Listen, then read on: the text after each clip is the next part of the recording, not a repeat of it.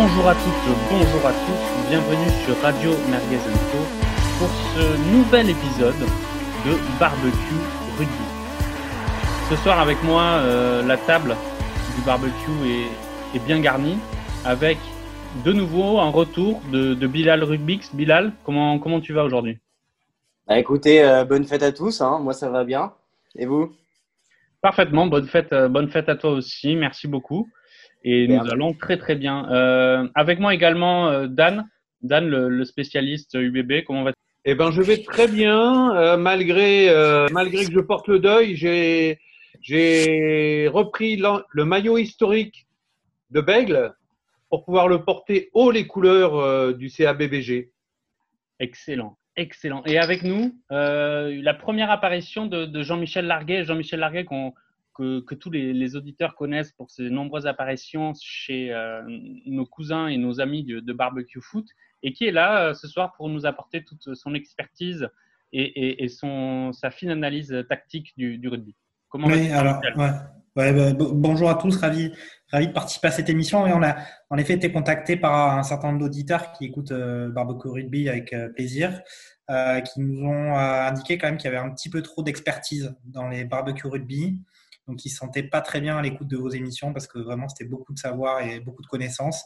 Il y avait besoin un peu de rétablir un peu l'esprit le, de la merguez et c'est pour ça que je suis arrivé un peu ici en catastrophe. C'est des rageux, c'est des rageux.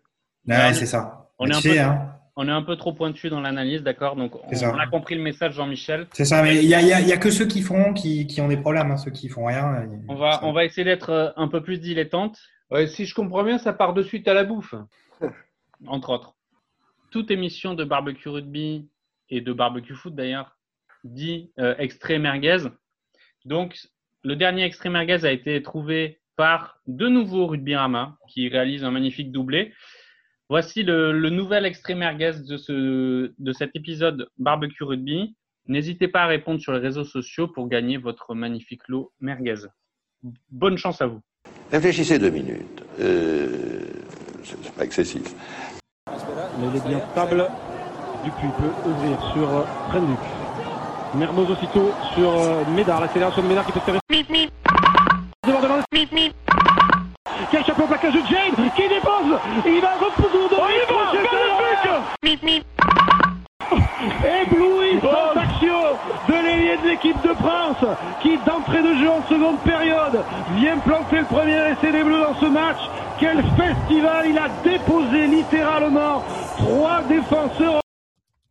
Voilà l'extrait, j'espère que, que vous l'avez, n'hésitez pas à le repasser.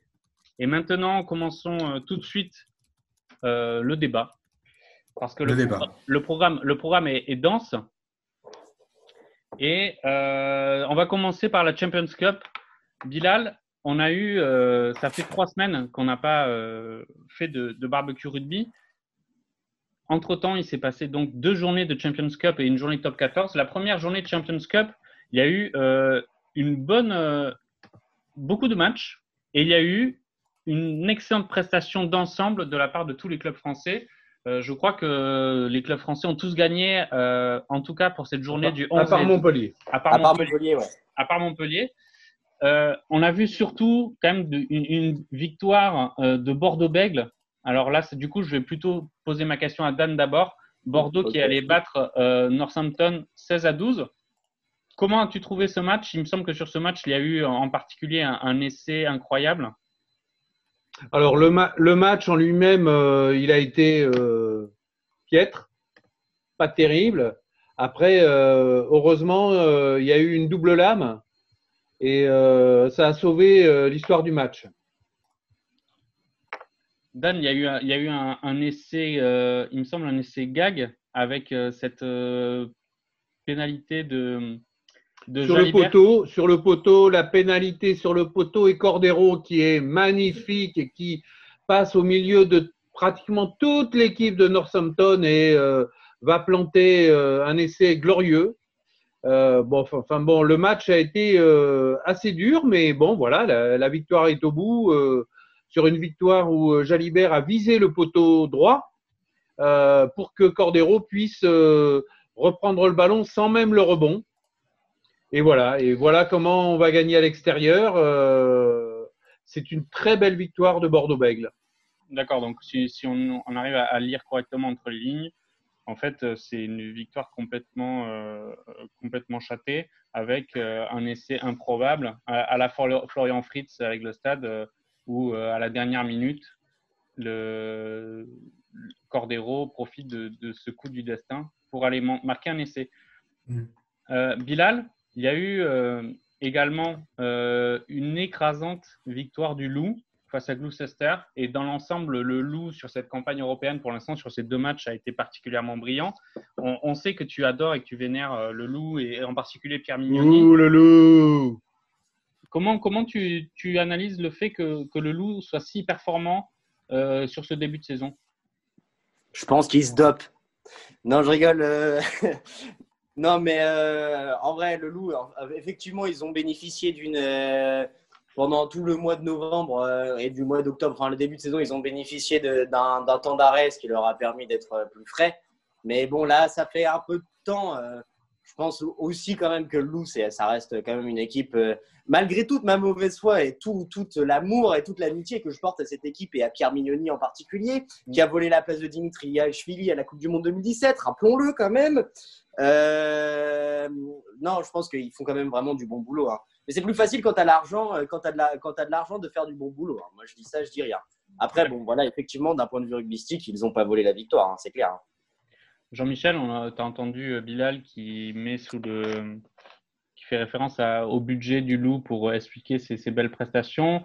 On, peut euh, dire que Castres, qui a également plein de pognon, a, du mal à s'en sortir oui, surtout Castres avec les laboratoires Fabre, ça, doit fonctionner quand même. Avec, euh, avec Revol euh, mm. en, tête de gondole. Mm. On a vu, euh, Jean-Michel, toi qui es un peu un, spécialiste du jeu au pied, on se souvient que tu avais particulièrement conseillé au Pays Basque Yashvili il y a, il y a quelques années sur ce pied. Mm. On a, vu, euh, on a vu l'omniprésence, surtout cette année pour l'instant, d'un jeu au pied euh, et de, de chandelle avec un jeu assez restrictif, en particulier sur les matchs internationaux. Là, sur cette Coupe d'Europe, on l'a vu également, en particulier avec, euh, avec La Rochelle, qui, qui remporte deux victoires sur cette Coupe d'Europe. Qu'est-ce que tu penses de, on va dire, ce, cette omniprésence du jeu au pied dans, ces matchs en jeu, en particulier ces matchs euh, européens et internationaux bah le, Je dirais que ce qu'on. on se dit souvent qu'on utilise le jeu au pied parce que c'est en fait d'une certaine façon un peu défensif, qu'on essaie, on évite de prendre des risques, de faire des fautes de main.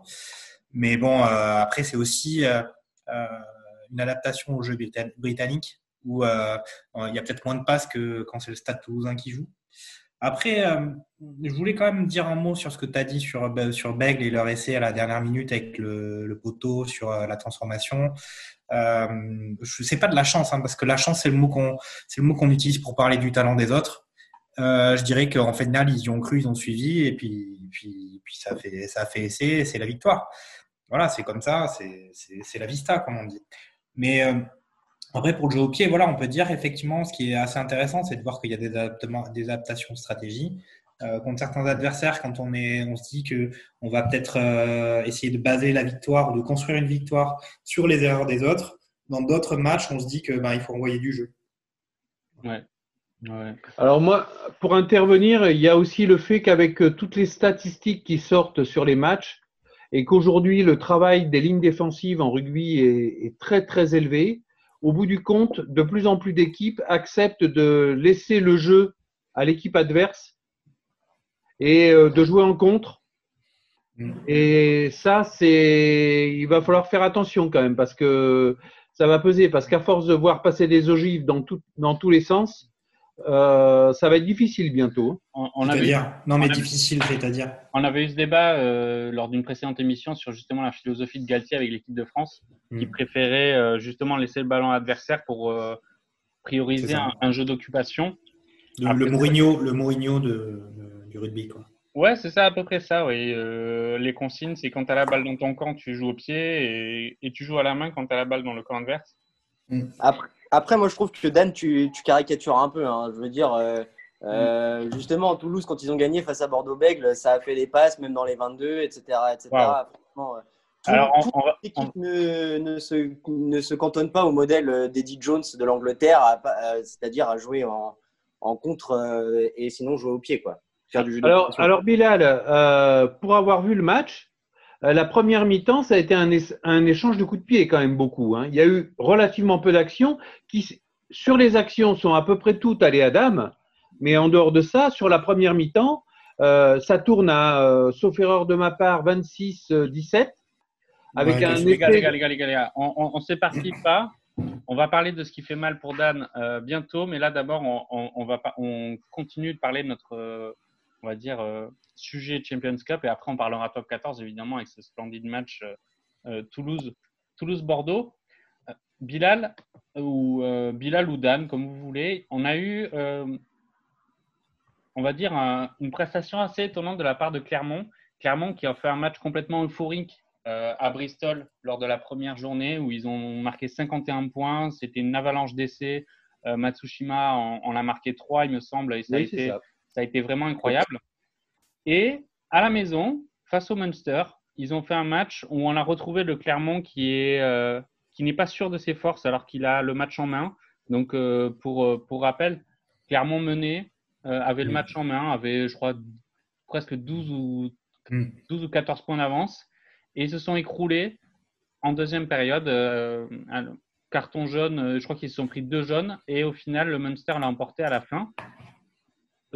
Bilal, comment t'expliques en fait cette difficulté qu'éprouve Clermont à, confirmer son potentiel qu'on sait très important? Ils ont une ligne de trois quarts très, très performante, un paquet d'avant qu'il est tout autant.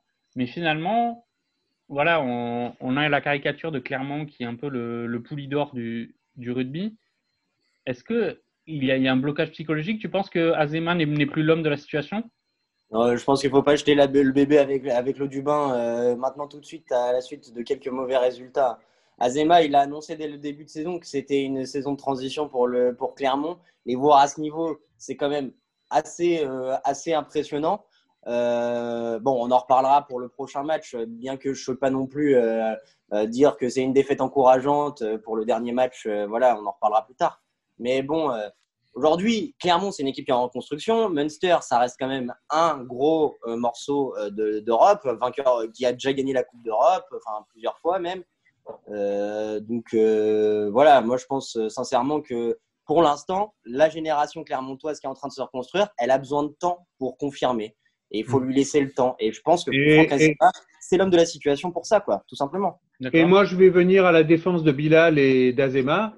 Euh, franchement, euh, il y a des moments charnières. Euh, Azema, aujourd'hui, fait monter beaucoup de jeunes dans l'équipe avec des noms nouveaux, avec des apparitions qui n'ont rien à voir avec, si on prend les équipes, l'équipe d'il y a deux ans et l'équipe d'aujourd'hui, on reconnaît à peu près plus personne. Il y a très très peu de joueurs.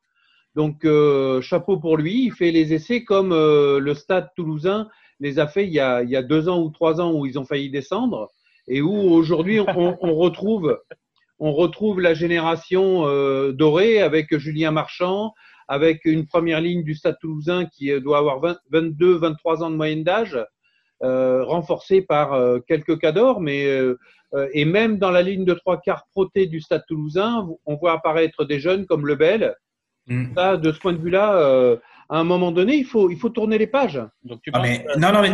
Alors, si je peux intervenir, bon, euh, je reviendrai au match après, mais après, c'est aussi dans les périodes de difficulté, comme on dit dans les crises, où au final, euh, bah, c'est là qu'on arrive à, à, à, créer le terreau pour, pour repousser derrière et, et, construire les victoires du futur. Et c'est ce qu'a fait le Stade toulousain. Après, je crois pas qu'ils étaient si proches que ça de la, la relégation. Mais en tout cas, pour Clermont, euh, si on revient sur le match contre Munster, euh, clairement, moi, il m'a semblé que euh, les deux équipes étaient très étonnées de disputer ce match. Euh, parce que bon, il y a beaucoup de matchs qui sont annulés en Coupe d'Europe, ça les a surpris de se retrouver sur le terrain pour s'affronter.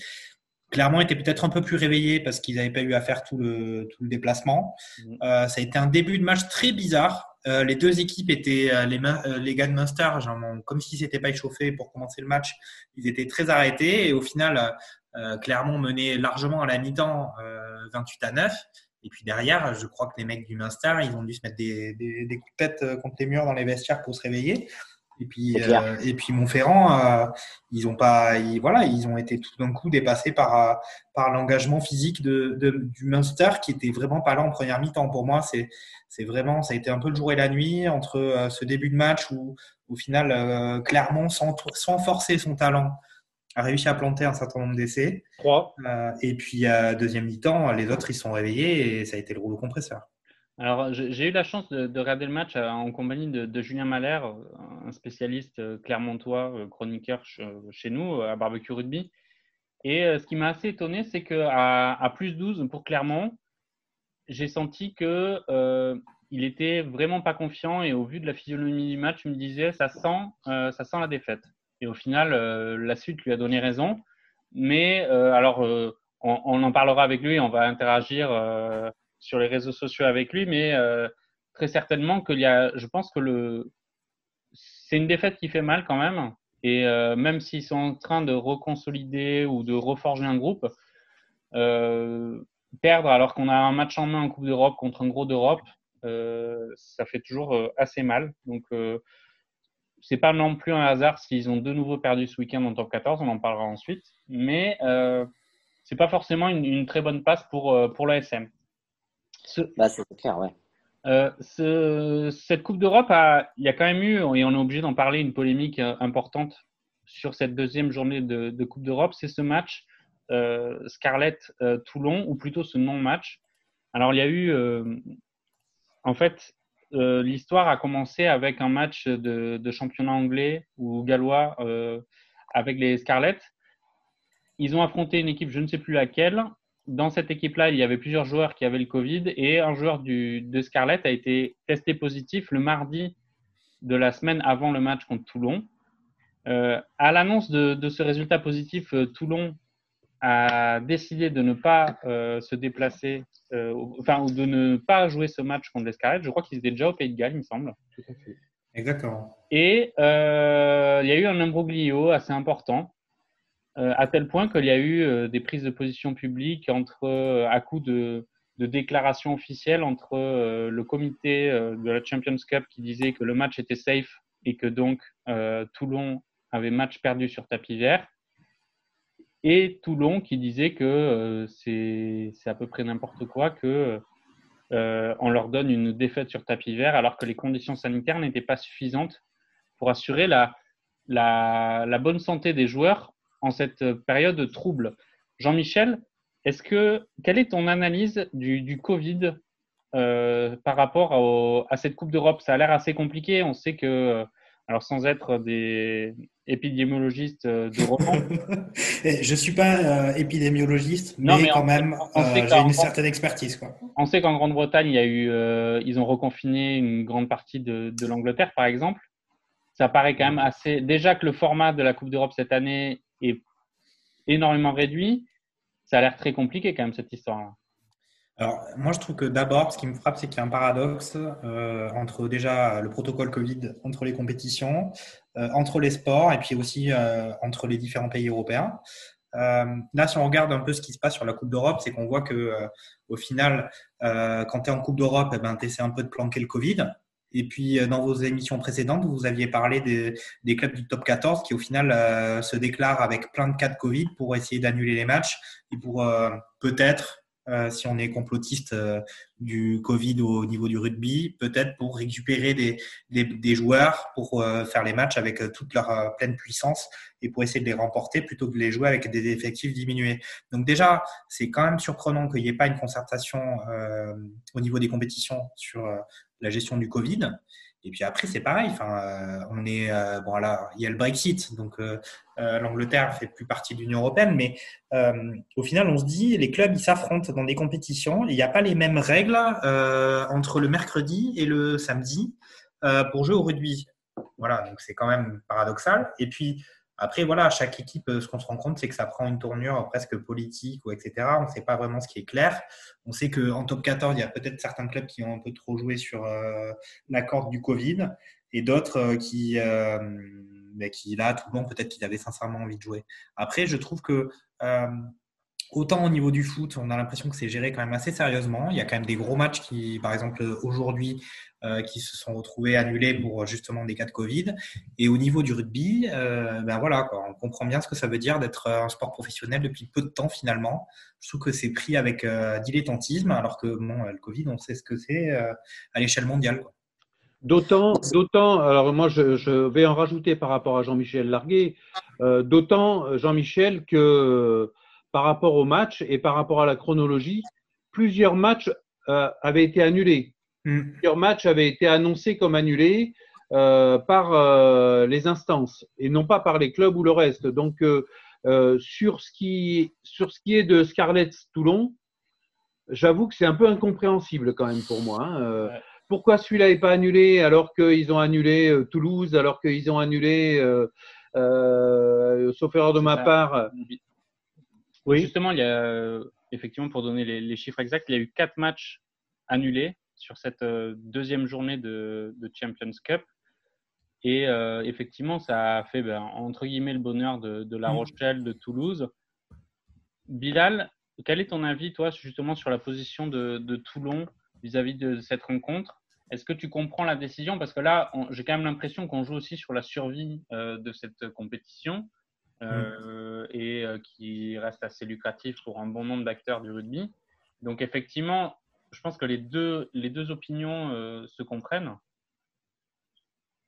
Moi, je suis assez d'accord avec toi, Bob. C'est vraiment une question de la survie de la compétition. Ça me fait penser à un fait qui a eu au football où on a annulé le match, un match de Serie A entre le Napoli et la Juventus pour des raisons assez similaires euh, ou disons analogue, où je me, si je me souviens bien, c'était qu'il y avait trois cas de, de, de cas de Covid euh, positifs et ils ont perdu le match sur tapis vert. Euh, voilà. Aujourd'hui, les, les, calendriers dans tous les sports et au rugby en particulier, ils sont tellement condensés qu'il faut tout faire passer et donc du coup c'est au forceps quoi c'est marche ou crève et c'est ce qui dénature vraiment l'intérêt sportif des sports pro bah on le voit bien au football où c'est une purge de voir, euh, de voir un match. Au rugby, il y a plein de fois où on s'est plaint déjà dernièrement de, que c'était pas très bien, pas très beau à voir jouer et tout. Et en fait, tu as juste l'impression que les, les, mecs, ils jouent juste pour des intérêts sportifs. Ils, ils jouent même plus, il y a même plus le plaisir, quoi. Et les décisions, ils, voilà, ils sont là au gré des décisions à devoir euh, subir. C'est c'est affligeant. Et je comprends la position de Toulon. Moi, je comprends la position de, de Serein qui, qui, est dégoûté du, de, de, ce truc-là. Et je pense que les joueurs aussi de, des Scarlets, qui sont gallois, du coup, donc du coup, eux, ils sont pas confinés, puisque du coup, c'est pas l'Angleterre, mais ils doivent être dégoûtés eux aussi, quoi. Ils sont en train de se dire que ça. Enfin, à quoi ça sert d'être payé pour faire ce sport-là, quoi. Jean-Michel? Alors après, euh, déjà pour revenir sur euh, Naples Juventus, au final, en fait, ce qui s'est passé, c'est que la, la réglementation Covid n'était pas la même entre la région de Naples et la, région de Turin. Euh, et donc c'est sur cet aspect-là qu'ont joué les, dirigeants de, la Juventus pour dire que ben ils n'allaient pas jouer ce match-là et que c'était pas normal qu'il puisse avoir lieu.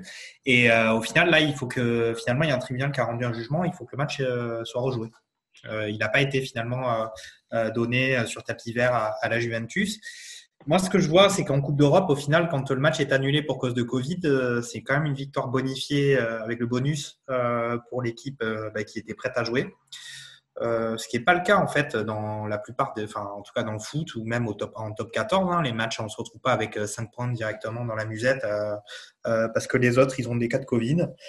Euh, après aussi, on peut noter euh, que ben, voilà, le rugby est un sport de contact euh, et que c'est bien légitime de, se dire que ben, quand il y a un cas de Covid dans l'équipe, ben, difficile de se dire que les, le, le, les gestes barrières ont été respectés à l'entraînement. Oui, ouais, tout à fait. Dan, pour, pour, finir sur cette parenthèse Champions Cup, on, on, va juste dire un mot sur les prestations du, du Racing. On a, on a souligné les, le bon parcours du Loup, le Racing, c'est deux matchs, deux victoires et deux victoires, euh, euh, deux belles victoires. Alors, une contre le Connard, au final, sur un match où ils avaient, qu'ils avaient largement en main, ils se sont fait peur à, la fin du match, mais euh, ils, auraient dû gagner de, 30 points d'avance. Au final, ça leur fait une, courte victoire. Et aussi une très belle victoire à l'extérieur au Harlequins où ils leur ont mis 50 points. Le Racing, on sait que c'est les derniers finalistes. les triste dernier finaliste de la, Coupe d'Europe. Est-ce que tu mm. les vois de nouveau cristalliser un, un parcours qui les mettrait en, en finale? Alors pour le Racing, je les pense extrêmement forts, mais vraiment extrêmement forts, et ils vont être très difficiles à déloger cette saison, que ça soit en Coupe d'Europe ou que ça soit pour le top 14. Il va falloir aller les chercher. Hein. Euh, c'est une équipe, c'est une équipe qui lâche rien, qui joue jusqu'à la dernière seconde. Combien de matchs ils ont gagné en top 14 euh, dans les cinq dernières minutes? Et en Coupe d'Europe, ils sont quand même impressionnants. Moi, là, j'avoue, euh, je, je, s'il y avait des paris, euh, mettre un petit billet sur le Racing cette année, dans l'une des deux compétitions, je pense qu'ils seront pas loin. Ah, écoute, Dan, on, évidemment qu'on va faire des paris parce qu'on adore ça à, barbecue rugby et à barbecue foot également. Après, moi, le seul hic que j'ai par rapport au Racing, c'est que je trouve que le poste de la charnière en fait 9-10 est, pas forcément éclatante et pas forcément au niveau, je trouve, de d'un grand Europe. Euh, Russell, il a, il a du mal à être régulier. Trinduc, il commence à être âgé. Machno, il commence à être âgé également. Iri Barren, ben, écoute, euh, il annonce pas ses blessures avant les matchs, donc c'est un peu difficile de lui faire confiance. Ça, tu l'as, ça le, couteau dans la plaie, là, tu le, tu le remues pas mal là, pour Iri Barren. Ah non, mais bien sûr que je le remue pas mal. Mais au final, euh, pour un club qui a ces ambitions-là, Lorenzetti, achète des joueurs exceptionnels. Euh, il y a effectivement un, groupe euh, de très haut niveau. Je trouve mm. que le, le bas blesse un peu sur cette charnière-là qui, je trouve, a du mal à imposer son tempo. Je suis d'accord. Heureusement. Je suis d'accord. Hein. Oui, mais heureusement, parce que sinon, euh, avec l'équipe qu'ils ont, si on rajoute Dupont et Ntamak au Racing, il n'y a plus de top 14 et il n'y a plus de Coupe d'Europe. Hein. Il n'y a, plus personne. Heureusement qu'ils ont un peu de points faibles. Hein. Ça donne de l'espoir aux autres. Mais vous avez vu un peu euh, Kurt Lebil euh, les, les... Ouais, voilà. Un peu Kurt ça... C'est pas non plus. Euh, c'est, on est sur du saut 2010. Ouais, c'est un leader quand même. Tu peux pas dire ça. Non, mais il est marrant. Il, il, aime, il aime la fête et doit, il doit être un peu déboussolé en ce moment. Ouais, mais ça va. Je veux dire, le mec, euh, le, sursaut d'orgueil euh, du Racing. Euh, ah oui, c'est vrai, on n'a pas le droit d'en parler. C'est dans le, dans le prochain point. Bon, bah, non, non, mais de toute façon, tu fais une excellente transition. Voilà, donc Bilal, la, transition est toute, toute trouvée bah avec le top 14. Bah Parle-nous bah du voilà, Racing. voilà, dans le sursaut, le sursaut d'orgueil du Racing, c'est parce que c'est Kurt Lebil. Hein, c'est pas un autre, une autre, une autre personne. Donc j'ai pas vu le match en entier, mais bon, euh, j'ai surtout vu Kurt Lebil, quoi. Ouais, mais tu parles du match contre Agen, là? Ouais. Ouais, bon, après Agen, euh, avec tout le respect qu'on a pour Agen, euh, oui, ok, ok. Deux, points, en, points, en 12 matchs, c'est pas, on, est plutôt sur une, un deuxième ou troisième couteau, je pense. Oui, mais il faut les gagner ces matchs. faut les gagner ces matchs. C'est important. Tu vois, je veux dire, c'est justement ce qui, ce qui donne du, du grain à moudre, c'est que à, à, à Dan, c'est que c'est que euh, les, ils sont capables de gagner ce genre de matchs qui peuvent être tout comme des matchs pièges. Hein. Euh, Pau a gagné contre le Stade français. Hein. Alors, Pau, euh, effectivement, nous par allons, miracle. Nous allons en parler de, de, cette victoire de la section paloise à domicile contre le Stade français, mais effectivement, le Racing l'a emporté avec le bonus offensif face à Agen.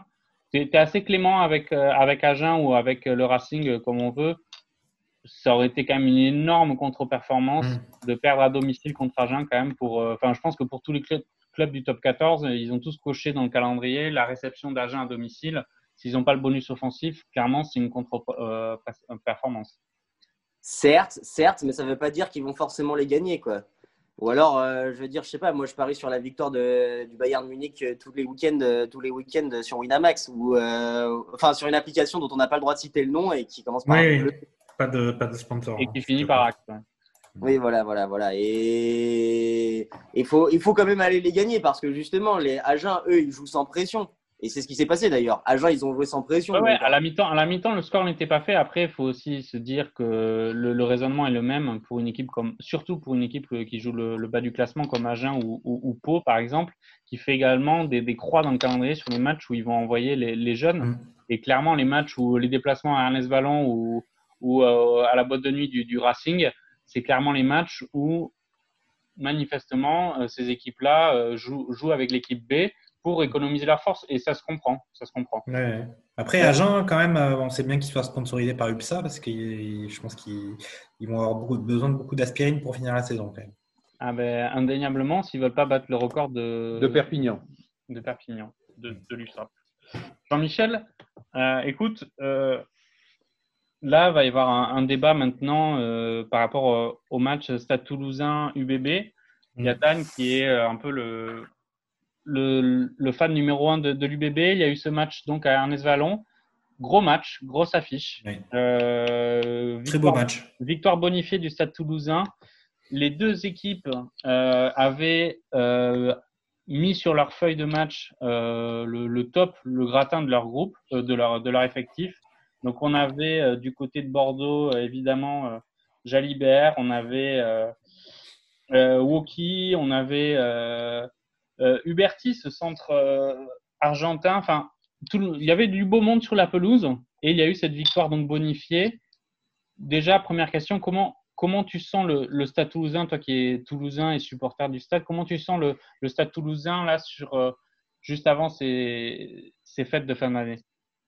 Bah, Je les sens très bien. Je pense qu'ils sont euh, un match qui a été assez révélateur des qualités du Stade. C'est-à-dire qu'il y a un, jeu euh, à la toulousaine bien retrouvé, maintenant bien consolidé, avec les, serveurs de ce jeu-là, les individualités du stade sont au rendez-vous. Et puis aussi un pack qui a quand même été très très bon. Euh, qui a contribué à bah, un certain nombre d'essais du, stade. C'est quand même aussi sur une certaine façon sur ça, au-delà du jeu de main, qu'ils ont, qu'ils ont construit leur victoire. Et puis pour revenir au premier débat qui a eu lieu pendant cette émission, on a parlé justement de beaucoup de jeux au pied avec peut-être une influence britannique à ça. Et là, ça a été vraiment un jeu euh, euh, beaucoup de passes et puis en fait euh, quand même aussi pas mal de plaquages ratés sur ce match d'un côté comme de l'autre, ce qui a fait quand même un match assez agréable à regarder avec un score de 45 à 23 très important et pas mal d'essais. Bon, après, comment peut-on parler de ce match-là sans citer bah, l'essai de Dupont ou l'influence de Dupont sur, sur, ce match, qui au final est un voilà, enfin qui a été un joueur qui a fait la différence et qui, qui voilà qui fait partie quand même des individualités remarquables du stade euh, bah, cette année, on l'espère pour les années à venir. Ouais, du, rugby international, même. Euh, mm. ah, moi, je vais même plus loin. Hein. Je pense que tu changes du pont d'équipe, tu le mets de l'autre côté, et le score est différent. Et le score est renversé. Dupont, c'est vraiment un facteur X à l'heure actuelle. Et euh, c'est quelqu'un qui est capable de faire basculer un match à n'importe quel moment. Il y a des joueurs comme ça, que ce soit en football, euh, au hand, au basket, euh, au rugby, dans les sports collectifs, il y a des joueurs qui sont capables d'influencer de, le, le, sort d'un match. Et Antoine Dupont en fait partie. C'est vraiment euh, parce qu'avant son essai, déjà en première mi-temps, il fait un festival à un moment donné. C'est pas lui qui marque, mais c'est peu ou prou la même chose. Et c'est vraiment, c'est vraiment, à l'heure actuelle, il est sur une autre planète. Espérons qu'il y reste, mais à l'heure actuelle, il est vraiment, vraiment sur une autre planète en matière de, rugby. Ouais, c'est vrai qu'il faut rappeler que juste avant son essai, le score était de, 26-23 pour le stade, donc le match était particulièrement, euh, particulièrement serré. Euh, il y avait de, belles envolées de, part et d'autre. Bilal, tu as, toi qui es un amateur de, belles chevauchées, de, d'appui euh, intérieur-extérieur raffus, explique-nous un peu cet essai Dupont, il part des 50, il me semble. Euh, Dupont, il part de loin. Je ne sais pas s'il part euh, des 50, mais ce qui est vraiment très très bon, c'est tout, quand tu décortiques toute l'action, c'est il est, il est capable de fixer. Il est super agile. Il est capable de changer de balle de main très rapidement pour pouvoir euh, rafuter. Euh, et, son cadrage débordement, là, euh, où il casse des reins, euh, franchement, c'est. Mais je pense qu'il a été lié hein, quand il était en équipe, de, en équipe jeune, c'est pas possible autrement. Parce que franchement, être capable de faire ce qu'il est capable de faire, c'est quand, même, c'est quand même de haute voltige. Ouais, ouais. Je, me souviens qu'il y avait eu, j'avais vu un reportage sur sa rééducation après sa blessure contre les Blacks, je crois, où il s'était mm, mm. fait les croisés. Et au Stade Toulousain, ils, ils expliquaient qu'ils avaient rarement vu un organisme qui récupérait aussi vite et une musculature aussi euh, euh, importante, en fait une tonicité euh, à ce point-là développée. Et ils étaient particulièrement épatés par, ses, par, sa, par le fait qu'il ait retrouvé ses sensations aussi rapidement après sa blessure. Et je pense qu'en dehors de, du sens du rugby qu'il a et qu'on connaît tous, et, et, sa capacité à, lire les actions 30 secondes avant tout le monde sur le, sur le terrain. Il y a aussi, avant tout, je pense, une, des capacités physiques hors normes. Oui. Il, a, il, a un pouvoir, il a un pouvoir d'accélération qui est phénoménal. Et, euh, et ça bah, c'est très visible, c'est très visible sur son jeu parce qu'il y, y a, effectivement la vision, on va dire, stratégique de, faire cette percée ou de tenter cette percée dans le, le micro le micro trou qu'il y a dans la défense euh, de l'UBB. Et après, il y a quand même le fait que euh, quand il se retrouve face au dernier défenseur et son cadrage débordement, ça c'est du c'est de la spontanéité. C'est pas intellectualisé. Il fait son cadrage, le mec il part de l'autre côté. Enfin, c'est c'est un peu. Euh, on va pas dire c'est pas Ronaldinho parce qu'il est plus puissant que ça, mais c'est quand même incroyable quoi. Le le, le défenseur il, part carrément de l'autre côté quoi. Ouais, voilà, c'est un peu ça. Oui, mais voilà. Alors alors, concernant Antoine Dupont, il me semble, il me semble que c'est pas tellement sur le jeu classique du demi de mêlée où il fait la différence. Il a un jeu, euh, bon, c'est un bon demi de mêlée. En revanche, une fois qu'il a le ballon en main et en matière de, on va dire, de, suivi d'action et de, de, relais euh, sur les joueurs, il est absolument phénoménal. Il colle au ballon tout le temps, euh, sur n'importe quelle position du terrain. Euh, c'est vraiment, il est étonnant. Et Dan, tu préférais pas le, voir en, 10 plutôt, du coup, euh, parce que peut-être qu'à l'animation, on, pourrait euh, peut-être avoir une, rapidité ou une meilleure qualité de passe, mais justement, on aimerait que ce joueur peut-être touche plus souvent le ballon. peut-être, mais je suis pas sûr qu'il ait la vision de jeu d'un 10, justement. Je pense que Antoine Dupont, il a une vision instantanée au, au cœur de l'action en relais, euh, à coup d'accélération, quand le justement quand le jeu n'est pas n'est pas euh, notifié, n'est pas classique, il intervient quand ça bouge dans tous les sens. Et là, il est exceptionnel. Après, euh, je ne sais pas, vous avez peut-être raison tous les trois, mais je ne suis pas sûr que c'est à ce moment-là qu'il apporterait le plus. Là où il apporte énormément, et on le voit, c'est justement dans le jeu, dans le jeu en tant que tel. Mais alors, ouais, ouais, alors après, pour faire une petite blague, euh, il y, a, y, a, Dupont avec un T, et puis au final, c'est vrai que ça fait penser quand euh, il marque un essai comme ça aussi avec euh, Dupont, mais pas avec un D, mais Dupont avec un K, qui est le, cas de Colbé quand même au stade. Quoi. Oui, mais ça peut être aussi Super Dupont avec la moustache. Ouais. on, va, rester sur le, on va rester sur le Colby plutôt parce qu'effectivement, il y a deux deux individualités côté Stade Toulousain qui sont capables de, faire des différences euh, lourdes. Maintenant, on, a dit les, choses jolies, euh, on va dire, de ce match. Euh, Bilal, rappelons quand même que Ntamak se fait une double fracture de la mâchoire sur le match. il s'est fait, fait, agresser par des joueurs de l'UBB et par les joueurs de Christophe Furios qui évidemment est venu pour euh, casser du joueur du Stade Toulousain. Oh, mais n'importe quoi. n'importe quoi. le clash, le clash, le clash de la merguez. Et, alors là, et, Bob, Bob, il a fumé là. là et, c'est pas possible. Il a 2 grammes d'alcool dans le sang. Euh, Bilal, Bilal, mais n'importe quoi. Bilal, euh, donc tu as vu l'agression d'Huberti sur Ntamak. Est-ce que tu penses que. c'est pas Huberti. C'est pas Huberti? Si, c'est Huberti qui, qui, a, qui, lui a fait, euh, qui lui a mis une baigne euh, dans, la... En plus, je crois, que c'est Jalibert d'ailleurs qui a demandé à Huberti de faire ça. Et après, Jalibert en sortant, lui a mis une bouffe dans la tronche, mais sans faire C'est ça. Bon, pour l'équipe de France, ouais. c'est ça. Donc, euh, Bilal, est-ce que tu penses qu'il y a eu.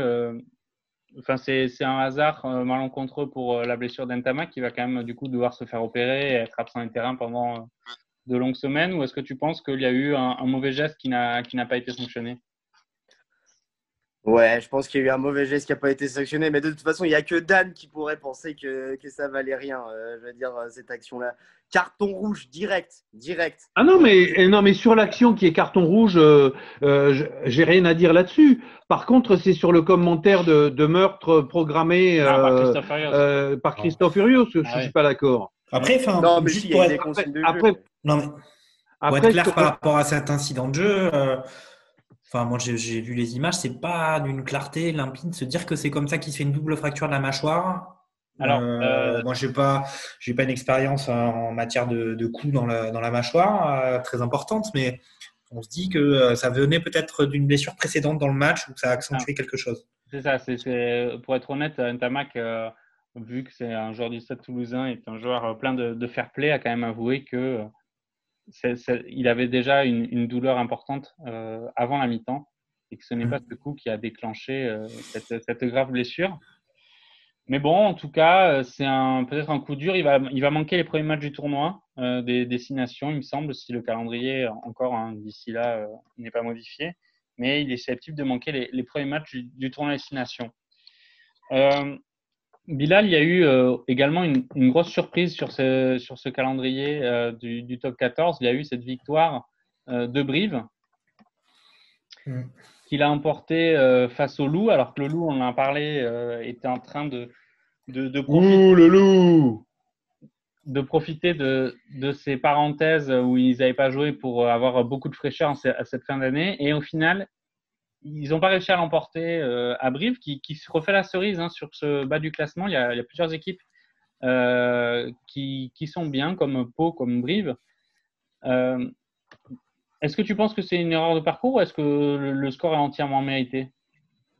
Bah, Les deux, mon camarade. c'est une erreur de parcours de la part, de, la part du loup et on en parlait. Ce sont ce genre de match piège qu'il faut gagner et que voilà, le loup typiquement n'a pas gagné quoi. Et c'est ce qui fait que ce ne sont pas des candidats crédibles au titre, comme le Stade français, bien quoi qu'on en dise, ou même comme Clermont, euh, désolé pour, euh, pour, euh, pour Julien. Mais il faut les gagner, ce genre de match-là. Et du coup, bah, pour Brive, c'est mérité, parce que eux, ils sont arrivés décomplexés, avec l'envie de bien jouer, et mm. ça a payé. Donc, bravo à eux. Ouais, ouais. surtout que le Loup avait, avait quand même aligné la grosse équipe. Euh, avec euh, Dylan, surtout cette troisième ligne euh, qui, qui, est assez impressionnante. Hein, Dylan Crétin, Bastaro et, Goujon. Mm. Et malheureusement, et ça va également porter un gros préjudice au loup, il faut quand même signaler cette blessure de Bastaro qui ne rejouera plus de la saison, qui s'est ouais. au genou. Jean-Michel, le loup avait beaucoup d'armes et en particulier cette année en, plaçant en, en, troisième ligne centre Mathieu Bastaro on pensait tous euh, dans notre coin que Bastaro, ça faisait au moins 5-6 ans qu'il trouvait ce poste-là. Il s'épanouit clairement et, le loup s'épanouit clairement avec euh, Bastaro en 8. Ça va leur faire un gros, gros coup euh, sur leur groupe. Après, Bastaro, il était, parti, il était parti jouer au rugby à New York. Euh, là, avec la situation du Covid, euh, ben, au final, dans, le monde entier, euh, ça, ça, a annulé ce projet professionnel et puis il est revenu à Lyon. Et je pense pas que ni les, les, dirigeants, enfin ni les entraîneurs de Lyon, ni lui-même pensaient qu'il jouerait autant euh, pour le Loup. Et là, malheureusement, je trouve que c'est assez triste à dire parce que c'est un joueur qui est quand même assez attachant et qui a eu quand même une carrière un peu en, en un peu montagne russe. Cette blessure-là, bah voilà, j'espère qu'il reviendra, qu'il reviendra fort mais c'est quand même une épreuve. Après, il faut aussi noter qu'ils euh, ont euh, leur, euh, leur, ouvreur qui s'est blessé aussi, le loup, Wisniewski. Alors, je ne sais pas si c'est grave ou pas, mais je crois que c'est quand même une blessure assez importante. Mais il faut quand même souligner que Brive, ils sont sur une bonne, une bonne période là. Ça fait plusieurs matchs affilés qui, qui gagnent. Donc après, ils ont imposé, ça a été quand même un match très physique avec, avec peu d'envolées. Mais, mais au final, voilà, quoi. Brive était à domicile, ils ont imposé une grosse domination physique. Et puis Lyon, ils bah, n'ont pas, ils pas réussi à franchir, le, à franchir le cap. Mais pour moi, c'est voilà, enfin, euh, jouer, à, jouer à Brive euh, au stade Amédée Domenech, c'est, ça n'a jamais été facile. Et puis euh, le défi physique imposé par Brive a fait un peu craquer le loup. Et malheureusement, ça se voit aussi sur Alain Fiumari. Ouais, ben là, effectivement, tu fais bien de, de, parler de la blessure de Wisniewski on, ces ligaments de la cheville seraient touchés, donc ce serait deux grosses blessures pour ce match. Euh, Wisniewski en plus 35 ans, Bastaro est également âgé. Euh, c'est pas évident hein, de, de, revenir à un gros niveau. On en parlait tout à l'heure justement avec Dupont qui a réussi à retrouver un niveau exceptionnel après sa blessure au ligament. Mm. La différence quand même entre Bastaro et Dupont, c'est 40 kilos en plus. Donc euh, ça va être un, un, gros gros challenge. Et 10 ans ouais, un gros gros challenge pour, euh, pour Bastaro et Wisniewski de, de retrouver euh, un niveau suffisant pour, euh, pour reprendre le top 14. Ouais. Euh, Dan, on a vu, donc on parlait de cette belle prestation de, de, de Brive. Parlons également de, cette belle victoire de, Pau, qui l'emporte à domicile face au Stade français, de, de 2 points, 29 à, à 27. Ça, ça, leur fait du bien au, au classement, clairement, Pau. Quels sont tes, chouchous de, la section paloise, euh, Dan? Là encore, euh, Pau, j'ai pas vraiment de, de, chouchou. C'est une équipe euh, sur laquelle il n'y a pas vraiment. Il y a, un jeune qui est Antoine Astoy, euh, là encore en demi d'ouverture, Et c'est un peu ce qu'on disait il y a deux radios merguez où on s'est plaint pendant des années de ne pas avoir d'ouvreurs et où aujourd'hui il y a vraiment entre Ntamak, entre Jalibert, Carbonel, Astoy, il y a vraiment, ça se bouscule au portillon avec des ouvreurs jeunes, vraiment forts ballon en main, avec une certaine vision du jeu, avec une grosse fiabilité. Euh, vraiment, euh, la France à l'heure actuelle, euh, après peut-être quelques années difficiles, est en train de, sortir et il y a vraiment des joueurs. et Antoine Astoy fait partie de, de, l'avenir du, du, rugby français, c'est clair. Après, pour le reste, bon, il y a, y, a, y a, des bons joueurs. Euh, ils ont gagné par miracle euh, et c'est plus le Stade français qui a perdu son match que euh, que le, la section paloise qui l'a gagné. D'ailleurs, ce que des deux côtés, ils le reconnaissaient un peu en disant oui, on a on a réussi à gagner vraiment à la dernière, au dernier moment, alors que le Stade français menait. Bon, ben, c'est comme ça, ça fait partie du rugby. Et ce que disait Bilal tout à l'heure, il a raison. Euh, quand on joue ces, équipes-là chez elles, ben, il faut gagner les matchs. Le Loup l'a perdu, le Stade français l'a perdu, ce qui explique leur difficulté dans le, au niveau du, classement du top 14. Euh, voilà, et ce qui explique aussi peut-être qu'ils auront du mal en fin de saison à justement euh, bah, gagner les matchs qu'il faut gagner. Bilal, parallèlement à, ces belles prestations de, Brive et Pau, on a bah, du coup, bah, de manière, on va dire, mathématique, il y a, deux grands perdants. Montpellier. Alors Montpellier a trois matchs de retard, donc c'est difficile à voir, mais ils sont 12e. Et ils viennent de perdre euh, à La Rochelle. Alors c'était un match assez dantesque, hein. les conditions étaient euh, assez déplorables. Il, a plu énormément et euh, ils sont... ça a été un duel de, jeu au pied avec un essai casquette concédé par, par, Montpellier. Mais Montpellier quand même est 12e, donc l'équipe d'Altrad, ça fait assez mal au classement quand même. Ils sont très très loin des, des premiers rôles. Et le Castre Olympique, euh, on a vu Revol euh, cette semaine qui a dit que non, non, il n'allait pas briguer la place de, la Ligue parce qu'il n'allait pas laisser son club euh, relégué en, Pro D2. Ça fait bizarre d'entendre dire ça, mais c'est la situation telle qu'elle est aujourd'hui. Effectivement, Castres est, 13e. Comment est-ce que tu penses qu'on peut avoir une surprise en cette fin d'année sur, ce, sur les deux, sur le club qui va accompagner Agen en Pro D2 Oui, c'est probable, c'est probable. Euh, en tout cas, je pense que Castres, euh, Castres me fait penser un peu à l'USAP euh, il y a quelques années ou au BO, au Biarritz Olympique, dans la même période, qui est vraiment une, équipe en fin de cycle et complètement décadente, qui est incapable de se, réinventer dans ses, dans ses structures. Montpellier un peu moins parce que bah bon voilà comme tu dis c'est l'équipe euh, d'Altrad donc euh, il mettra les moyens. Puis il y a quand même plus de il y a plus d'assurance euh, j'ai envie de dire il y a Ratez il y a Boutier notamment des choses comme ça à Montpellier. Donc il y a quand même des top joueurs quoi. Mm. alors que à Castres bon leur dernier top joueur quoi c'est Cocotte quoi. Il a 45 40 000 ans quoi. Ouais il y a, y a, y a Gelanche et, et potentiellement Nakossi aussi. Mais c'est vrai que bah. Je partage pas mal ton analyse sur euh, Castres, qui est une équipe justement qui, qui n'arrive pas à faire de transition depuis leur, leur titre, euh, euh, leur Brennus. effectivement, il n'y a pas eu de. Voilà, j'ai l'impression qu'ils ont loupé le, la, case bah, remise en question et, renouvellement. Déjà, ils n'ont pas su garder Dupont. Ouais. Bah, Jean-Michel avec, avec des si, on, on, donnerait le Brennus plus souvent à, à, l'UBB, à l'UBB quoi. non, mais je trouve que c'est un débat intéressant que vous avez ouvert parce que on a parlé justement du fait que euh, le 15 de France se retrouve avec un vivier euh, de numéro 10 qui était plus important qu'il y avait les années précédentes et qu'on ignorait. Est-ce que c'est pas aussi que euh, après des années où on a recruté des joueurs un peu partout dans le monde, avant même le Covid, la situation économique des clubs était, était, était compliquée? On l'a vu avec le, Stade Toulousain euh, qui, avec euh, euh, la présidence de, Didier Lacroix, s'est retrouvé en situation très compliquée. Est-ce que justement, avec un recrutement peut-être un peu moins dynamique, on se retrouve à faire jouer plus les jeunes?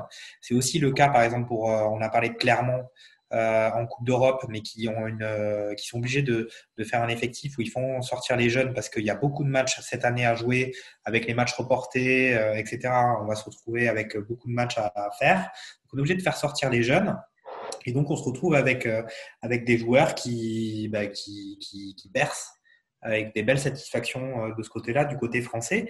Et pour revenir à Castres, il y a, y a quand même un, on peut ressentir quand même sur cette année un peu, et même l'année dernière, un, un, vent nouveau qui souffle sur le rugby français. Et c'est vrai que Castres, euh, qui a quand même toujours eu cette euh, culture d'un rugby, euh, on va dire physique et pas forcément justement comme son voisin toulousain, ils n'ont pas encore pris, réussi à prendre la vague de, ce, de cette évolution du rugby et ils sont un peu dépassés, je dirais, culturellement.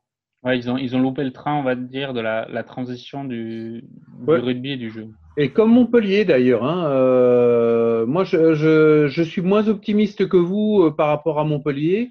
Euh, Montpellier c'est pareil. Montpellier ils ont engagé des gros, euh, ils ont engagé, euh, ils sont allés chercher en Afrique du Sud une palanquée plus 13 de bulldozer.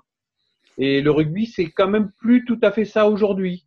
Euh, ouais. Le rugby, il faut courir. Euh... Après, voilà, Altrad, c'est un gars du bâtiment. Hein, donc, oui, euh, oui, ben voilà. Bah, donc euh, là, il a, il a vraiment engagé du, du lourd.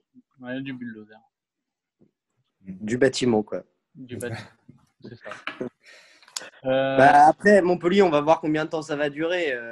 je pense qu'on est moins arrivé à un état de saturation Enfin, là, on parle là, maintenant, la, la trêve hivernale, cette fin d'année 2021. Euh, Aujourd'hui, Montpellier présente moins les, crises, moins les symptômes de la crise que, que Castres, c'est clair. Euh, ouais, bah, sauf, que, sauf que Montpellier, ils sont déjà à six défaites, comme Castres. Hein. Ah ouais. Donc, euh, donc euh, là. Après, ils ont, ils ont, trois matchs en moins. Ils ont trois matchs en moins, mais. Oui, voilà. Enfin, ils ont trois par rapport à Castres, ils, ils ont un match en moins. Oui. Donc euh, et, et c'est deux clubs qui sont déjà à six défaites, hein, comme Bayonne. Donc euh, les, les, seuls clubs qui ont plus de défaites, c'est Brive et Pau. De, je suis désolé pour Brive et Pau, mais euh, donc donc on est quand même, ils ont. Attends, attends. Euh, Dan, c'est bizarre, tu, tu, tu, oublies de mentionner un autre club qui a six défaites. Je crois que c'est oui. Union Bordeaux-Bègles. Eh ah, oui, c'est vrai, c'est vrai, c'est vrai, c'est vrai. Mais, mais en revanche. Non, mais il n'avait pas ses lunettes. Les lunettes sont non, non, mais, si, si, mais en revanche, l'Union Bordeaux-Bègles a quand même cinq victoires. Donc euh, Montpellier, ça veut dire que sur leurs trois matchs, et c'est pas du tout, euh, on va dire, la direction qu'ils prennent, sur les trois prochains matchs, il faut qu'ils en gagnent deux au maximum. C'est pas gagné, hein, c'est le cas de le dire. Hein. Bah, écoute, on, on verra, on, on, va faire des, des paris. Et effectivement, euh, ce, classement, même si euh, il est difficilement lisible avec euh, finalement peu d'équipes qui ont 12 matchs et peu d'équipes qui, qui, ont joué l'intégralité, c'est assez révélateur quand même, effectivement, et des, des équipes mmh. qui stagnent. Et effectivement, en tête de gondole, on a La Rochelle, Stade Toulousain et, et le Racing. Est-ce qu'on parle de la prochaine journée ou pas? Je ne sais pas, non. Je pense Aussi, on, on peut peut-être peut quelques, quelques, quelques pronos. Quoi. Sur la prochaine journée, alors attends, il faut comme que je. Tu, comme tu veux. Hein, euh... Il faut que je. Il y en a. Hein. Je pense qu'on a, on a, on a du lourd à. Il y a quand même un Montpellier-Toulouse qui arrive. Ouais, ouais. Alors, ben, est-ce que. Ouais, allez, on va faire un prono, un prono top 14. On va, commencer simple par euh, le match du, du 2 janvier, donc euh, avec le, les huîtres et le foie gras dans, le bide, on va, on se caler devant la télé, devant ce magnifique UBB Toulon. Dan, l'UBB à domicile contre Toulon, 15h15, samedi 2 janvier, va pas falloir faire trop trop la bringue. C'est quoi ton prono? 17-15, euh, puisque ça sera la fin du match. Donc ça sera aussi le score. Ça va être un match très difficile pour l'UBB. Toulon a une très grosse équipe. Ils ont, pour moi, ce qui est peut-être le meilleur trois carrels français euh, du top 14, à savoir Gabin Villers, qui est vraiment là aussi peut-être euh, un futur euh, facteur X. Et euh, je, pense, je, pense, que le match va être très très difficile pour l'UBB. Bah, Gabin Villers, il vient de pas de marquer trois essais là sur le dernier match de. Si, si, si justement. Donc, ouais, mais après, il y a la truffe à, à enfiler. Hein. Ouais, ouais, mais euh, il est jeune, euh, il est plein de sève, il a envie de, de il vient de Rouen, hein, faut, faut connaître son parcours. Hein, il vient de Rouen, il est sélectionné euh, en rugby à 7, il explose les compteurs en rugby à 7, il est nommé deux fois de suite meilleur joueur du tournoi Et vraiment, il a, c'est, c'est un joueur qui n'a pas le gabarit contemporain. Hein, il n'a pas le gabarit de Bastaro. Hein, il pèse pas 150 kilos, mais sur le terrain, il, il les fait. Il fait son poids. Hein, euh, et il est capable de véritablement euh, retourner un match. Hein. Ok, Bilal, euh, ton prono sur Clermont, Clermont Racing. Donc Clermont doit, clairement se racheter. Gros match aussi. Gros match. À, la maison. Énorme match. Et donc on a le, Racing qui arrive au réolé de, de, de ses victoires c'est ton prono là, euh, Clermont Racing. Ah voilà, tu me demandes le match le plus dur à pronostiquer là en plus. Ah bah hein. évidemment, c'est pour ça qu'on est euh, expert euh, chez Barbecue Rugby. Ouais, bah 20-15 20, pour, le, pour, le, pour le Racing, avec un essai de Matsushima et une action merguez de Finn Russell. Voilà. Ah ouais, alors ok. Donc si je fais, je fais ton, ton analyse du prono, euh, Russell touche, touche dans, les, dans les 22 mètres du Racing. Euh, on écarte le ballon. Russell qui tente une triple sautée en première main. Interception de Matsushima et c'est entre les perches. Un truc dans ce style. Voilà, exactement, exactement, exactement. Je veux le champagne si ça arrive. Ah ben tu auras le champagne si ça arrive. S'il y a 20 à 15 pour un Racing avec un essai de Matsushima sur interception de Finn Russell, franchement, il tu, as, tu as manifestement le champagne, ça c'est sûr. Euh, Jean-Michel, donc toi, c'est la première fois que tu, te, tu te mets au, prono rugby. Comment euh, ton prono, on, va dire Montpellier-Stade Toulousain, euh, c'est le match de, samedi 17h30. Donc Montpellier, on vient d'en parler, ils sont dans une piètre situation. Mmh.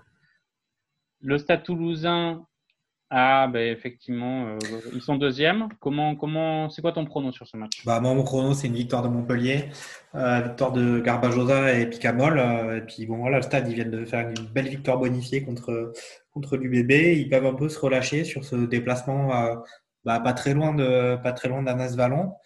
Et puis après, voilà, au niveau du score, moi, je, moi, je suis plutôt sur un 28 à 13 pour, pour Montpellier. Ah ouais. Donc, grosse victoire de, de Montpellier. Oui. T'as pas peur, t'as pas peur. On voit que tu veux du foot.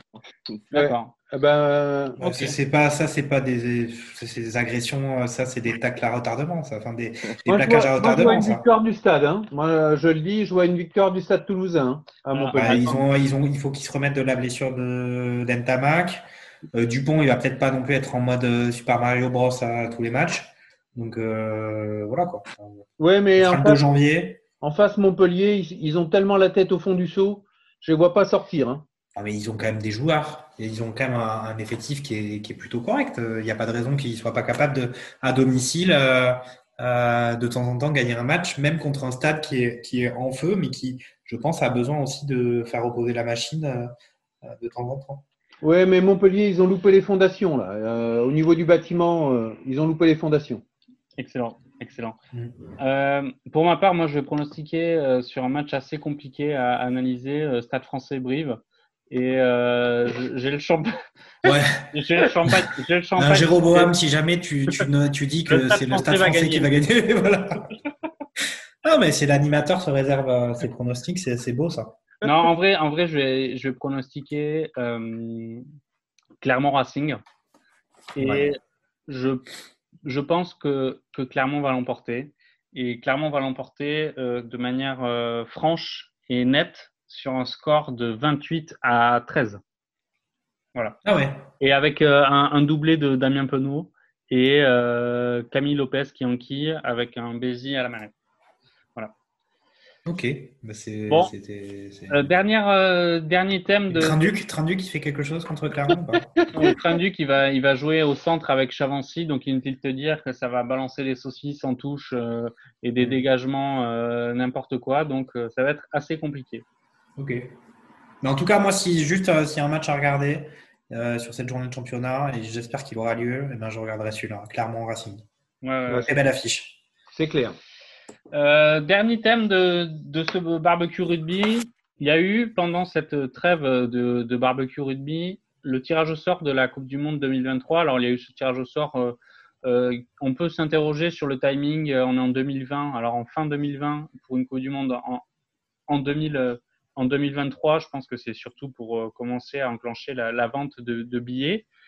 Donc il y a eu ce tirage au sort de la Coupe du Monde en France de rugby. Et il y a eu, on va en parler évidemment, cette fameuse poule A qui réunit la France et la Nouvelle-Zélande. Bilal, c'est assez compliqué de se projeter parce que 2023, c'est en termes de rugby, c'est quand même euh, dans, assez longtemps. Il y a quand même beaucoup de choses à en tirer. C'est quand même une affiche particulièrement alléchante au vu de, des forces euh, en présence, en tout cas si on photographie la situation d'aujourd'hui. Ouais, tout à fait. Excusez-moi, j'ai une petite, euh, une petite coupure. ouais, tout à fait. Bah, ça, ça va faire, ça va faire de l'audimat pour, pour TF1. Attendez-vous à voir Grégoire Margoton euh, s'enflammer euh, sur une action de Gabin Villière ou euh, d'Aaron Smith, on verra. Ouais, Aaron Smith, ne sera plus là. Oui, il sera peut-être plus là. Mais de comment il s'appelle Nounga, c'est ça? Le, le, neuf là en ce moment qui, qui joue à, en Nouvelle-Zélande?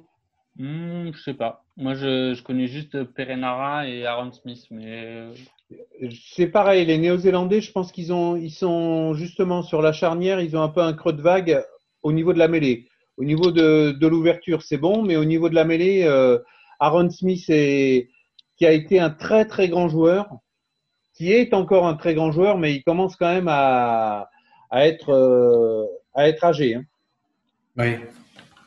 Hmm. Après, il ne faut pas trop s'emballer, hein, comme l'a bien dit euh, Bob. on parle de 2023, donc je pense que si en 2019 on avait dû parler de 2020, euh, on n'en aurait pas, certainement pas parlé de la façon dont on l'a vécu. Euh, on verra euh, en 2023. le sage, le sage Jean-Michel Larguet qui parle. Oui, il faut prendre un peu de hauteur quand même. Vous êtes un peu trop terre à terre là sur Aaron Smith en 2023. on verra. Après, enfin, je ne sais pas si on, entre dans le vif du sujet par rapport à la poule de l'équipe de France, mais mm. Nouvelle-Zélande, Italie, plus un, pays américain, un pays africain. Je suis pas trop. Euh, moi, je trouve que c'est plutôt un bon tirage finalement pour l'équipe de France. Oui, c'est vrai. C'est vrai, c'est vrai. C'est assez étrange au final que la France n'ait pas été tête de série, mais euh, c'est le, on va dire le, calendrier du tirage qui, qui, est fait comme ça. Mais au final, bon, on voit clairement qu'il y, y, a un gouffre. Euh, en tout cas, à l'heure actuelle, alors peut-être que l'Italie va se réveiller dans les trois ans, mais j'y crois pas trop trop mais il y a effectivement un, gouffre manifeste entre euh, Nouvelle-Zélande-France et les trois autres. Donc ça, ça assure, on va dire, euh, potentiellement une place euh, pour la suite du tournoi, à la différence d'autres poules, par exemple la, poule, la poule B entre l'Afrique du Sud, l'Irlande et l'Écosse. c'est très très lourd. La poule D, Angleterre, Japon, Argentine, c'est aussi très très lourd. On sait que le Japon, sur les phases finales de Coupe du Monde et sur les deux dernières, a été particulièrement performant. Donc ça, ça, ça, laisse présager quand même de, magnifiques matchs et, et rien n'est joué. Je dirais même, hormis cette poule, euh, cette poule A où on peut se dire de manière manifeste que la Nouvelle-Zélande et la France vont, ont 99% de chances de, de s'en sortir. La, la, poule C, c'est un peu similaire quand même. Fidji sont en retrait. Euh. Moi, je parie, moi, je parie que les Fidji vont, euh, vont créer la surprise et vont se qualifier à la place de l'Australie. Ah, de l'Australie De l'Australie Ouais. Et le Pays de Galles à l'heure actuelle, c'est pareil. Hein. le Pays de Galles à l'heure actuelle, ils sont vraiment sur la pente. Euh, c'est même pas une pente descendante. Hein. C'est la descente. Euh, c'est la descente du Mont Fuji. Ouais, ils sont, ils sont, ils sont sous terre avec les, les poireaux. Hein. Exactement. Ah, ils mangent les poireaux. Ils mangent les poireaux par la racine. Ouais, ça c'est magnifique. Non, non, c'est vrai que cette poule, là, c'est on va dire la, la poule les malades. C'est la, poule C parce que mm. actuellement l'Australie, Pays de Galles sont pas bien. Les Fidji, ils ont fait un match en 10 ans là. Donc évidemment, c'est assez compliqué de cerner leur niveau. Mais moi, effectivement, je ne serais pas comme, euh, comme Dan à dire que, euh, ou comme Jean-Michel à dire que euh, cette poule est, est, jouée d'avance, loin de là. un Fidji Pays de Galles, à mon avis. Ils ont déjà gagné les Fidji contre le Pays de Galles ou l'Irlande ou l'Écosse? Ah, Oui, peut-être. Ouais, voilà. Moi, je suis d'accord avec Bilal, peut-être. Ok. Mais après, comme j'ai dit, hein, 2023, ça ne sera pas 2020, on verra. Après, euh, pour rejoindre un débat que vous aviez eu précédemment dans d'autres euh, euh, barbecue rugby, c'est vrai que quand on regarde ces poules du mondial de rugby, on se dit quand même que voilà, ce serait bien qu'il y ait d'autres nations qui arrivent à percer et à, avoir un certain niveau. Je trouve que c'est rafraîchissant de voir un, pays comme le Japon qui commence à devenir un, costaud de la Coupe du Monde. L'Argentine qui est franchement en Angleterre-Argentine, ça vraiment ça tient la route. Mais après, en dehors de ça, voilà, enfin clairement, euh, les poules, euh, voilà, il y a deux, on est entre 2,5 nations qui sont susceptibles de se qualifier euh, par poule. à part la poule D, quoi. Enfin, c'est- c'est- quand même euh, Jean-Michel- Jean-Michel- les mêmes. hein. Jean-Michel, n'oublie pas que de- dans, ces, dans ces équipes qui ne sont pas encore affichées sur ces poules, Il y a la Géorgie qui va arriver. non, Ouais. il, y a- il y a- il va y avoir euh, des équipes, qu'on l'Uruguay. connaît, des équipes qu'on connaît bien, comme le- les Samoa et les Tonga, qui sont toujours susceptibles de faire, pourquoi pas, une- surprise par, euh, par Coupe du Monde. Donc, c'est enfin, c'est jamais très agréable de faire un match contre les Samoa en Coupe du Monde. Ah, J'ai pas dit que c'était facile. hein. C'est pas ce Donc, que je dis. euh, je, je suis d'accord avec toi sur le fait que, euh, et on avait parlé des, euh, sur une dernière émission avec Mm. euh, Christian Califourchon qui, Oui. qui s'insurgeait du fait qu'il n'y avait pas suffisamment de concurrence sur les grandes nations du rugby. C'est pas, c'est pas entièrement faux. C'est pas entièrement faux. Euh, Après, effectivement, ben, on verra ce que ça va donner dans, dans trois ans. Non, non, mais c'est pas pour. Enfin, ce que je veux dire, c'est que on parle des poules et effectivement, là, c'est des poules de cinq nations. Et sur les cinq nations, voilà, on- il y en a clairement euh, deux qui détachent. euh, on va dire, euh, sont trop. Enfin, ça dépend à part pour la pour la D pour moi. Et et on est, on connaît déjà à peu près le tableau final avec une certitude importante. Yes. Ok. Bilal, c'est la dernière de, de 2020. Euh, Est-ce que tu as un joueur ou un coup de cœur à nous donner sur cette année 2020 de, de rugby, là, on va dire rétrospectivement, avant d'entamer euh, plein de plein d'optimisme cette euh, saison 2021 Et bah, mine de rien, je retiendrai quand même euh, un ailier, c'est Teddy Thomas, qui est quand même vraiment un très très mauvais défenseur, mais mais qui, je trouve, c'est quand même un, je trouve que techniquement, offensivement, c'est quand même euh, assez, euh, c'est beau à voir, jouer- c'est beau à voir jouer. Donc là, c'est plus le choix du cœur et du Mhm. poste. me- D'accord. Ouais, c'est pas, c'est pas pas bénin là ce que tu viens de dire quand même. C'est pas banal. C'est vrai que Mm. Tei Thomas est effectivement euh, régulièrement euh, euh, vanté pour ses qualités offensives et cette euh, faculté qu'il Mm. a à, à conclure des actions et à, et à transformer des essais. Et de la même manière que ses errements défensifs sont, C'est sont, ça. sont toujours aussi criants. Et on les a vus même en Coupe d'Europe là récemment où, où ils se prennent un essai où entièrement ils, ils montent sur le porteur de balle et ils laissent de, libre son aile. Mais Avec l'équipe de mais- France, hein. Avec, mais tout simplement avec l'équipe de France. Mais c'est intéressant. Euh, Dan, est-ce que toi, tu as un coup de cœur? Alors, on, on t'interdit euh, Christophe Furios en coup de cœur de l'année 2020, ni- ni euh, le, le Brennus euh, qu'on a enlevé à l'UBB.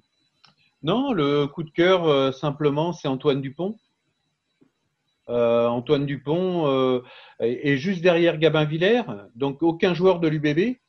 Mais euh, Antoine. Jalibert T'as pas du Jalibert qui se passe? Non, parce que tout simplement, on parle de coup de cœur et on parle de, de joueurs qui euh, vraiment donnent le sentiment, euh, chaque fois qu'ils rentrent sur le terrain, de pouvoir faire basculer le match à tout moment. Et euh, les deux joueurs que je viens de citer, euh, c'est vraiment des joueurs étonnants. Ok. Jean-Michel, est-ce que as... On n'est pas obligé de rester sur les joueurs, on peut dire. Ah, moi, je vais rester sur. Je vais parler d'une équipe. Ouais. Euh, et je trouve que justement, il y a une, une véritable renaissance. Et on a, moi qui suis quand même le rugby, euh, dans, à mon avis, beaucoup plus loin que vous, euh, il y a une vraie renaissance de l'équipe de France de rugby. Et on a, on, on se rend pas compte ce qui s'est passé cette année dans l'équipe de France, même par rapport à, aux équipes de France précédentes, même celles qui étaient allées en finale de Coupe du Monde. Euh, parce que ces années où l'équipe de France était allée loin en Coupe du Monde, c'était contre toute attente. Au sortir d'année euh, dans le tournoi, vraiment pas terrible du tout. Ils avaient réussi à, on ne sait comment, trouver l'énergie pour avancer en Coupe du Monde, au moins jusqu'en demi-finale et tout, etc. Ça faisait quand même des années que c'était vraiment, vraiment compliqué.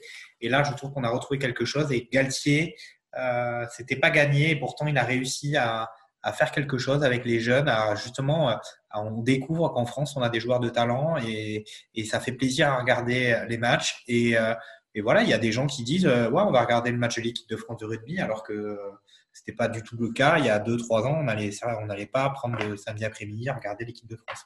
Et donc ça, c'est un grand plaisir.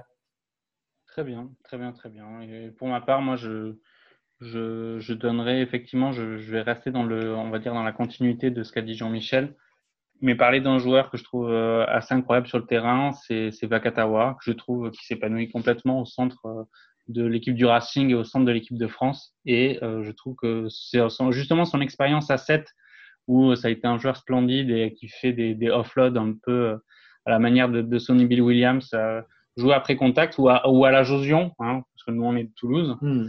Euh, c'est ça en fait euh, un des joueurs euh, vraiment des meilleurs du monde et, et une des pièces maîtresses du, du 15 de France. C'est exact. Ok, ben les gars, je vous souhaite euh, sur ce sur ce, je vous souhaite de, de, de très belles fêtes de fin d'année. Euh, à l'année prochaine. Bilal, un dernier mot? Euh, merci de l'invitation et à l'année prochaine. Jean-Michel? Ah ben, merci à vous et puis euh, euh, bonne fête à tous. Et puis euh, bah, à une prochaine peut-être euh, en 2021. Avec plaisir, avec plaisir, Dan. Et n'hésitez pas, attendez, juste n'hésitez pas euh, de temps en temps, faites comme moi, à aller voir de l'autre côté euh, au niveau du ballon rond euh, ce qui se passe sur euh, Barbecue Foot. Avec plaisir. Avec plaisir. En ce qui me concerne, je suis impatient de boire le champagne avec Bilal sur son pronostic. Ah, bah oui, carrément, carrément. Les, les, les pronostics sont enregistrés et notés euh, euh, sous contrôle du site. Bonne fête à tous. Salut, ciao. Allez, ciao à tous